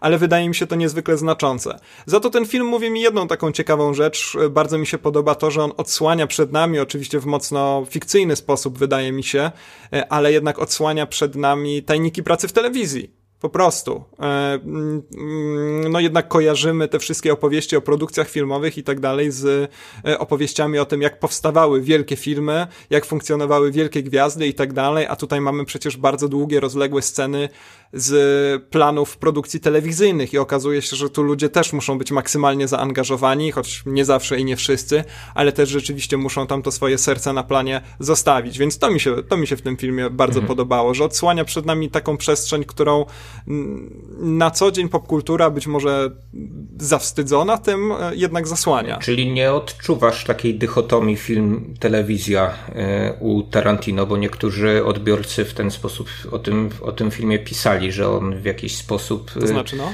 Y, ośmiesza telewizję, natomiast gloryfikuje film. Wiemy dobrze, że Quentin Tarantino no, jest e, no, takim fetyszystą taśmy filmowej, prawda, więc e, człowiekiem trochę jakby z czasów, gdy e, no, ten rozdział był był bardzo mocny. Dzisiaj, dzisiaj to się dzięki Netflixowi i podobnym producentom dość mocno no, tak, tak. wymieszało. Tak. I nie wiem, nie odczuwasz tutaj, tutaj właśnie tego, że, że jakoś telewizja jest y, pomniejszana, że to wciąż jakby odbija jakieś takie myślenie Tarantino o tym, czym jest ten film przez wielkie F, nie telewizyjny? No nie, na pewno mamy tam taką sytuację, jak dzisiaj zresztą też funkcjonuje, że no jednak y, a, mm, aktorowi udaje się, kiedy rzeczywiście zagra w jakimś głośnym filmie, prawda? I zawsze największym tym wyzwaniem jest przejście właśnie z telewizji do kina, co samemu Rickowi Daltonowi przychodzi z ogromnym trudem. Więc wydaje mi się, że rzeczywiście no, film jest tam w hierarchii wyżej, ale jednocześnie nie mam takiego wrażenia, że ta telewizja jest całkowicie gdzieś usuwana na dalszy plan, bo no chociażby ta scena z westernowym miasteczkiem, ta scena w salonie, scena z Timothym Olifantem, o której wspominałem gdzieś tam trzy godziny temu w naszym podcaście, to jest scena, która pokazuje, ja wątpię, żeby tak rzeczywiście kręciło się te filmy, e, te, te, te, seriale, niemniej no rzeczywiście w kamerze Tarantino to wygląda jak e, może trochę tandetna, może nie najlepsza, ale jednak produkcja zrobiona przez zaangażowaną ekipę. Więc rzeczywiście kino jest tam wyraźnie wyżej w hierarchii, ale telewizja to nie jest jakieś ścierwo, na które należy tylko splunąć. Mhm. No te transfery y, z serialu, y, czyli z telewizji y, do kina kiedyś były znacznie trudniejsze, jak się wydaje, prawda? Chociaż dzisiaj być może też mamy... No czasem trzeba było wjechać do Włoch, jak Clint Eastwood po prostu. Mm, no tak, tutaj podobną drogę Rick Dalton przemierza i żeby grać no właśnie w w filmach, no, które sam no, traktuje, przynajmniej na początku, z dość dużą pogardą, no to jeszcze nie jest te, e, przynajmniej w tym świecie Tarantino taki, taki czas, w którym, e, w którym te włoskie jak niektórzy twierdzili, podróbki gatunkowego kina amerykańskiego jakąkolwiek estymą byłyby darzone. A natomiast y, wydaje mi się, że y, właśnie jeśli chodzi o te, o, o, o te transfery, no kiedyś, kiedyś ten, ten, ten sufit był mocniejszy. Być może też moje spojrzenie na to jest trochę y, zamazane przez to, że głównie dzisiaj się skupiamy na takich transferach z kina do telewizji, tak. czyli na VOD tak naprawdę, bo jednak mamy wielkie gwiazdy w, dzisiaj w rolach głównych w serialach. Z drugiej strony, no trudno też znaleźć jakieś takie bardzo wyraziste przykłady kogoś, kto się wybił w świadku serialowym i e, do, do, do kina trafił. Ostatnią chyba, chyba wciąż taką ostatnio spektakularną gwiazdą jest George Clooney, a to było 20 lat temu, prawda? I to Tarantino z Rodriguezem to zrobili. Nie wiem, czy kogoś znajdujesz takiego. David Duchowny próbował, no nie wiem. Y... No teraz Rami Malek pewnie. Mhm. Z tych takich zupełnie najnowszych. Nie wiem, czy Elizabeth Moss można to powiedzieć, że. No, nie znam na tyle dobrze jej kariery. No, no właśnie ona nie jest, no, ale, nie, nie jest też taką gwiazdą kina, prawda? Palmy, na pewno. Gra, gdzieś gra w jakichś takich niezależnych e, produkcjach. E, no i tutaj, tutaj te granice Tarantino wydaje mi się dobrze pokazuje, że można być rozpoznawalnym, można być takim celebrytą, e, można właśnie gdzieś, e, gdzieś świecić tą aureolą gwiazdy, natomiast z drugiej strony pragnąć dużo więcej, to znaczy tego panteonu hollywoodzkiego, prawda, że to jest to jest jakieś takie wyzwanie dla Ricka Daltona, którego no, najprawdopodobniej nie osiągnie, no bo już swój tak, wiek ma. Myślę, że gdyby Rick Dalton istniał naprawdę, to dzisiaj osobą, która przywróciłaby go masowej świadomości widzów, byłby nie kto inny, mm. tylko Quentin Tarantino e, który już nieraz to robił z Johnem Travoltą, czy ze wspominaną przez nas wcześniej Pam No tak, ale, ale wciąż on sięgał, wiesz, po postacie, które y, znał z dużego ekranu. Czy on tak, w, wykopał jakiegoś prawda. serialowego aktora? Nie wiem, nie, przy... nie, nie, nie, nie przypominam teraz, sobie, teraz, tak? Teraz myślmy, myślmy o tym. No, hmm.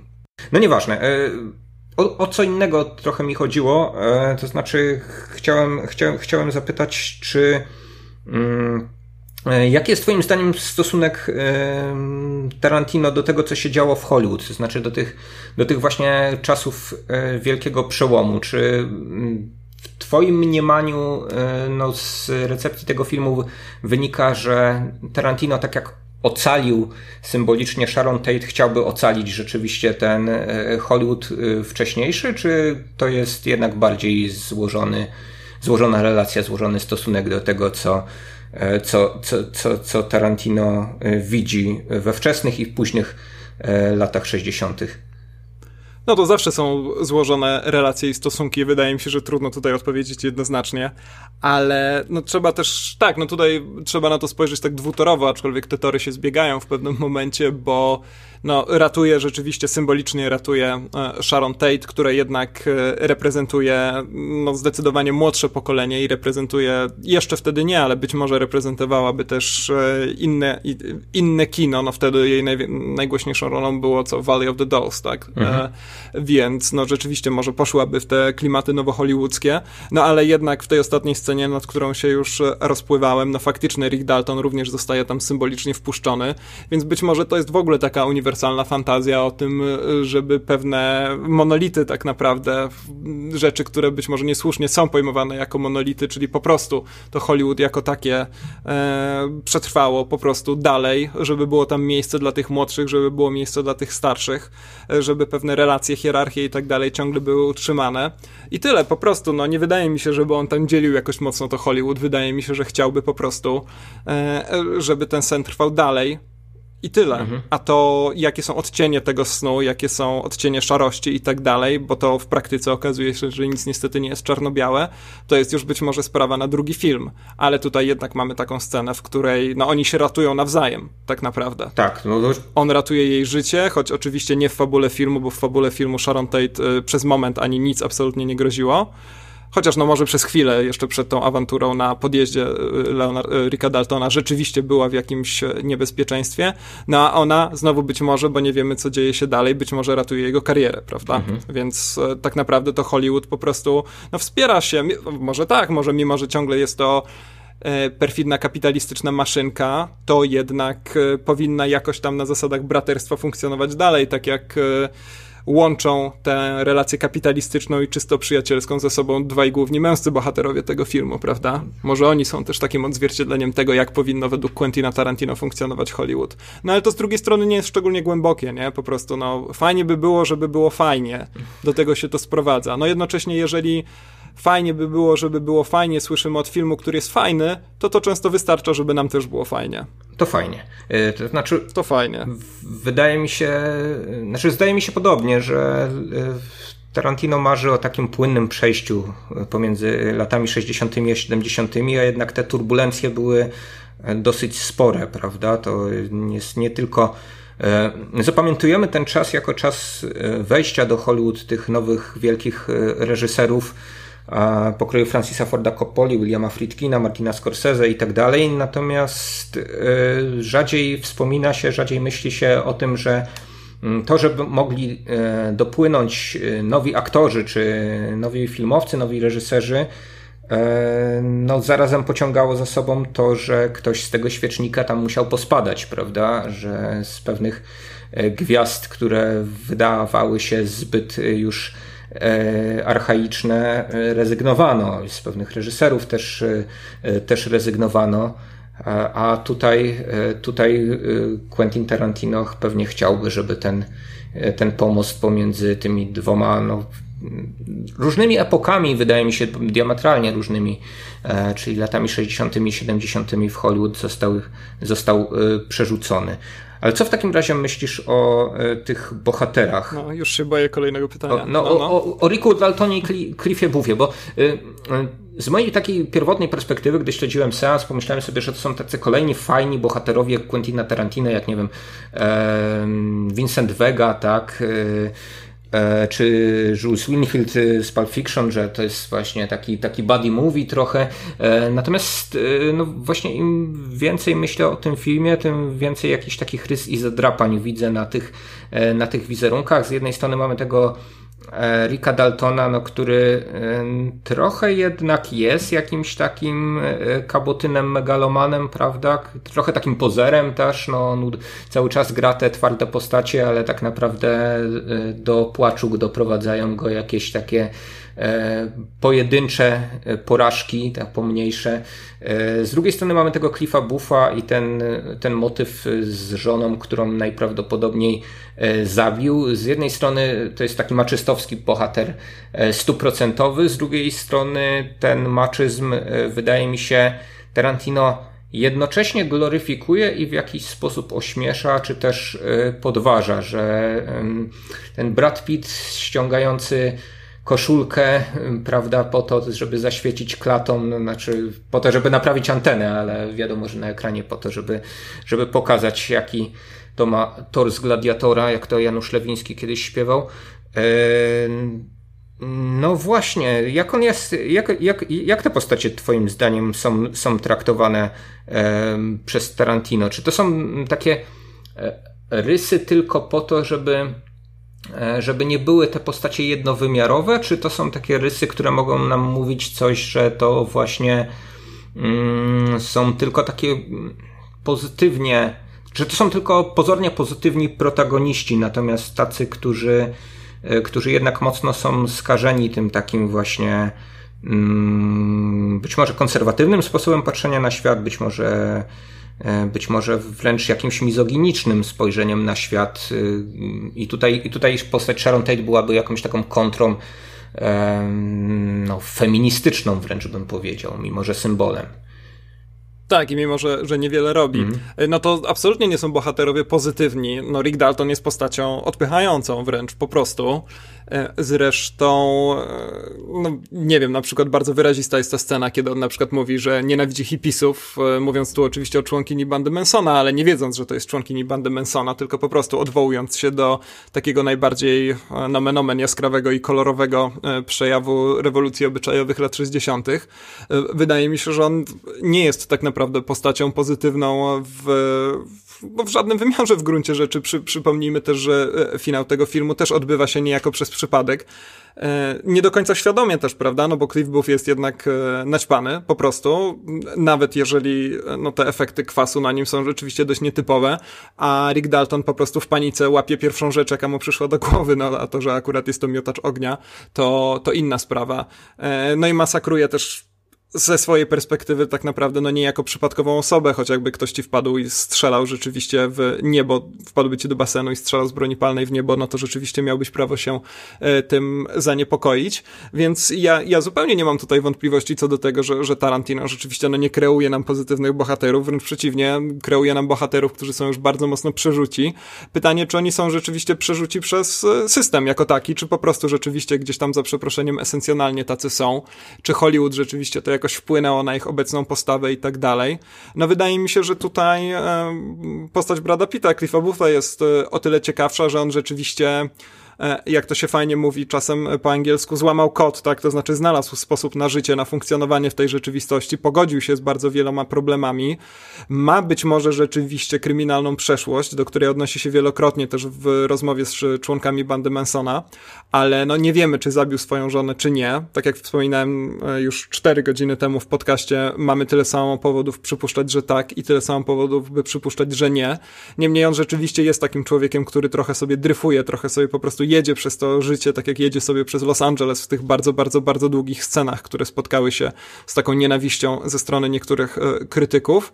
E, no i do niego paradoksalnie, bo on rzeczywiście być może jest tą postacią, która faktycznie ma krew na rękach. Ja osobiście czuję trochę większą e, sympatię niż do Ricka Daltona, który mnie no, w żadnym momencie tego filmu nie skłania do tego, żebym, żebym chociażby miał mu współczuć, tak naprawdę. Podkreślone to jest zresztą w taki bardzo prosty prosty, flamastrowo wyrazisty sposób w tej scenie na napisach z reklamą papierosów, kiedy pod sam koniec tej reklamy Rick wkurza się, że wybrano zdjęcie, na którym widać mu podwójny, widać mu podwójny pod, podbródek, no i żąda wskazania mu odpowiedzialnych za to, prawda? Mhm. No to czy, no tak. jak w innym momencie, a propos tego kaboteństwa, on nie tylko denerwuje się, że nie zapamięta mm, jednej linijki tekstu, ale też rozpływa się nad samym sobą, gdy uda mu się dodać coś pięknego od samego siebie i słyszy od reżysera, że jest na poziomie Szekspira, prawda? Co oczywiście nie jest prawdą. Mhm. Jak zresztą wspomnieliśmy, Rick Dalton nie jest najprawdopodobniej najlepszym aktorem pod słońcem Mm, no tak. Więc nie, ja tutaj, no to są po prostu raczej negatywne postaci i Cliff, to znaczy nieprzyjemne postaci, nie negatywne, ale nieprzyjemne postaci.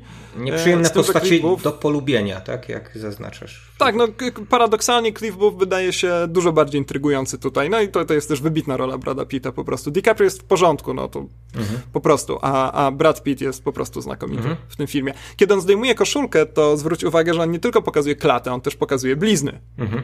E, on też pokazuje jakieś urazy, które zebrał gdzieś tam, być może na wojnie, bo ponoć jest bohaterem wojennym, ale też nie wiemy nawet e, jakiej wojny miałby być bohaterem. To jest e, dość, dość ciekawe. Mhm.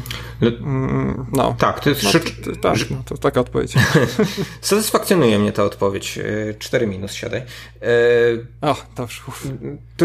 Zgadzam się z tą podwójnością obu, obu postaci. To w przypadku Ricka Daltona jest jakoś jednoznacznie widoczne. W przypadku e, właśnie Cliffa Buffa trzeba trochę tam podrapać tę po, powierzchnię i to jest y, dla mnie właśnie, znaczy to świadczy y, o tym, że to jest właśnie tak jak dla ciebie ciekawsza e, postać, bo z jednej strony mamy tego luzaka w kolorowych koszulach, prawda, a trochę takiego anarchistę, o czym świadczyłaby no, jego postawa e, wobec e, no, Brusali chociażby, prawda?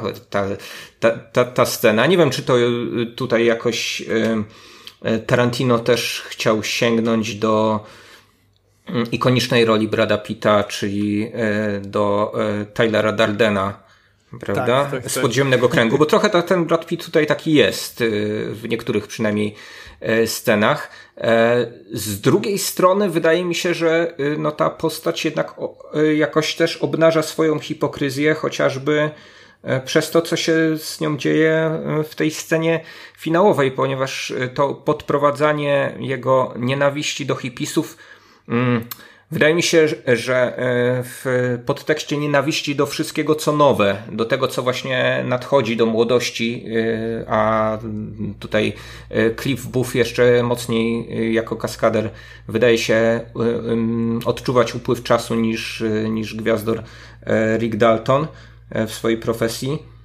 E, że ta e, no, nienawiść jest właśnie taka podszyta pewną hipokryzją, nawet e, patrząc na sam jego sposób życia i to, że koniec końców właśnie on sięga po to LSD, tak, które jest no, narkotykiem emblematycznym dla właśnie tych hipisów, tak, którzy którzy mówili, żeby drop out, tak, żeby, żeby odpaść, żeby jakoś... jakoś Turn on, tune in, drop dokładnie, out. Tak. Do, dokładnie tak.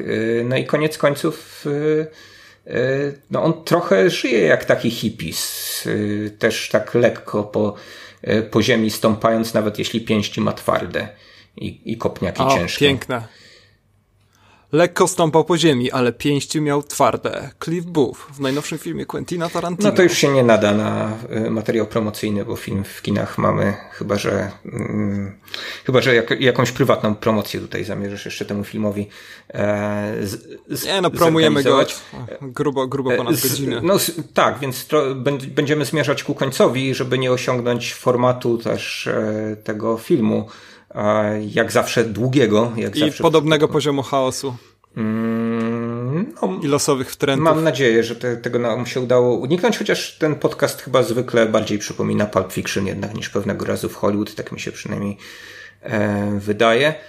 E, natomiast e, do czego, do czego chciałem zmierzyć, e, zmierzać, to znaczy zmierzać do takiej, do takiej konkluzji, że e, to jest zapewne film na więcej niż niż jeden seans i nie tylko nasza rozmowa mnie zachęciła do tego, żeby ten, ten, ten drugi seans e, w trochę być może spokojniejszych okolicznościach przyrody odbyć niż, e, niż finał e, festiwalu Nowe Horyzonty. Druga rzecz, im dłużej myślę właśnie o tym filmie, tym więcej w nim znajduję jakichś takich podwójności, e, pęknięć, rozedrgań, a no, na pierwszy rzut oka wydawał mi się on jednak takim dosyć, dosyć spójnym, być może e, płaskim i nawet banalnym e, obrazkiem, więc, więc, więc zachęcam słuchaczy i samego siebie zarazem, żeby, żeby raz jeszcze do kina się na to wybrać. Coś jeszcze dorzucisz? Nie, ja też z przyjemnością zachęcam do tego, żeby spędzić 2 godziny i 40 minut w kinie na nowym filmie Quentina Tarantino. To jest zresztą zwykle zawsze dobra odpowiedź na pytanie o to, co zrobić z dwoma godzinami i 40 minutami wolnego czasu. E, lubię ten film.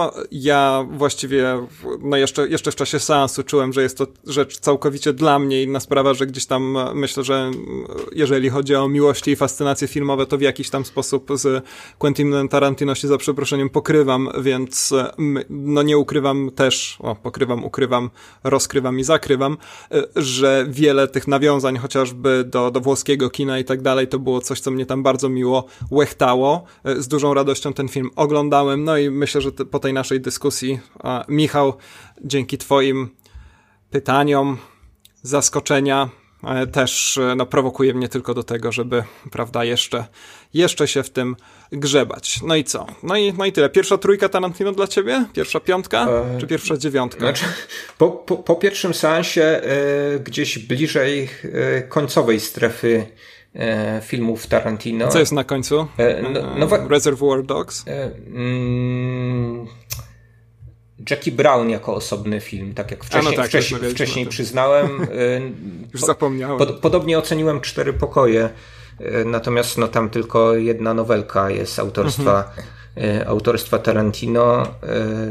Wydaje mi się, że mm, no trochę się rozczarowałem też drugą częścią Kill Billa, no ale wciąż no, to jest takie rozczarowanie, wiesz, na poziomie filmu Quentina Tarantino, od którego chciałbym E, żeby, żeby to były dziesiąteczki i dziewiąteczki, tak jak mogłem takie oceny wystawiać jego pierwszym filmom. Ale, ale nie wiem, czy to jest w ogóle możliwe, czy to, nie, czy, czy to jest możliwe w przypadku e, twórcy, który mm, no może nie zrobił wielu filmów, natomiast e, no jednak dużo powiedział o sobie i bardzo zaskoczył gdzieś na początku swojej drogi.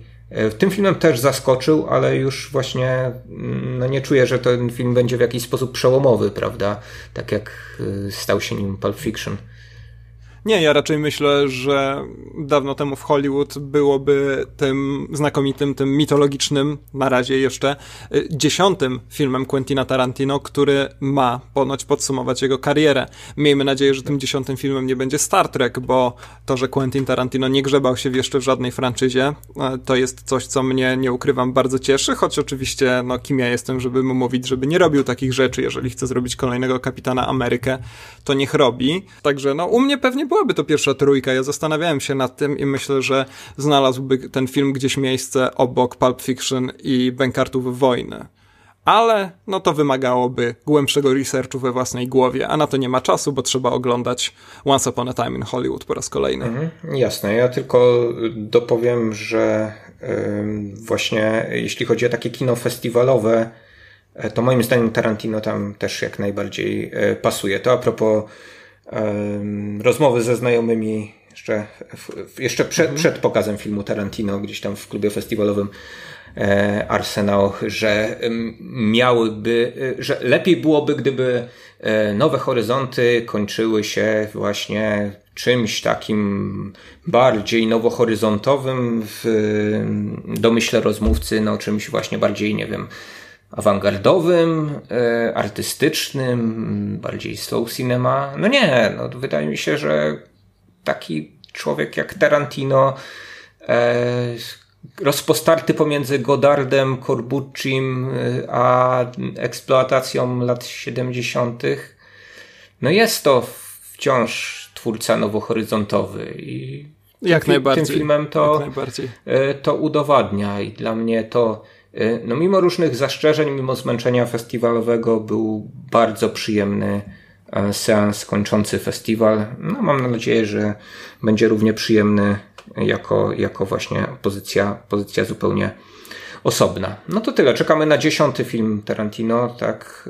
Y, chociaż tak jak zgadzam się z Tobą, że to, to mogłaby być dyszka, ze względu na te, też na te wszystkie jubileusze, że to jest 25 lat od od e, kanańskiej premiery e, Pulp Fiction, że tutaj mamy właśnie taki takiego Tarantino już na tym poziomie autotematycznego, że trudno mi sobie wyobrazić, że on to przeskoczy gdzieś. E, dobra, no to w takim razie, drodzy słuchacze, kończymy ten odcinek. Kolejny ukaże się najprawdopodobniej po festiwalu w Gdyni, ponieważ no, dla nas oczywiście wakacje, jak dla każdego rasowego lenia, trwają do końca września, więc jeden odcinek na miesiąc. Od października wracamy z odcinkami co dwa tygodnie. W tym wrześniowym odcinku pewnie wrażenia z festiwalu w Gdyni i najprawdopodobniej film Parasite który niedawno zdobył Złotą Palmę, więc warto oglądać, warto słuchać. Lajkujcie, róbcie te wszystkie rzeczy, które należy robić, e, żeby drugiemu człowiekowi było dobrze i przyjemnie. Dziękujemy bardzo i do usłyszenia. Sayonara, żółwie.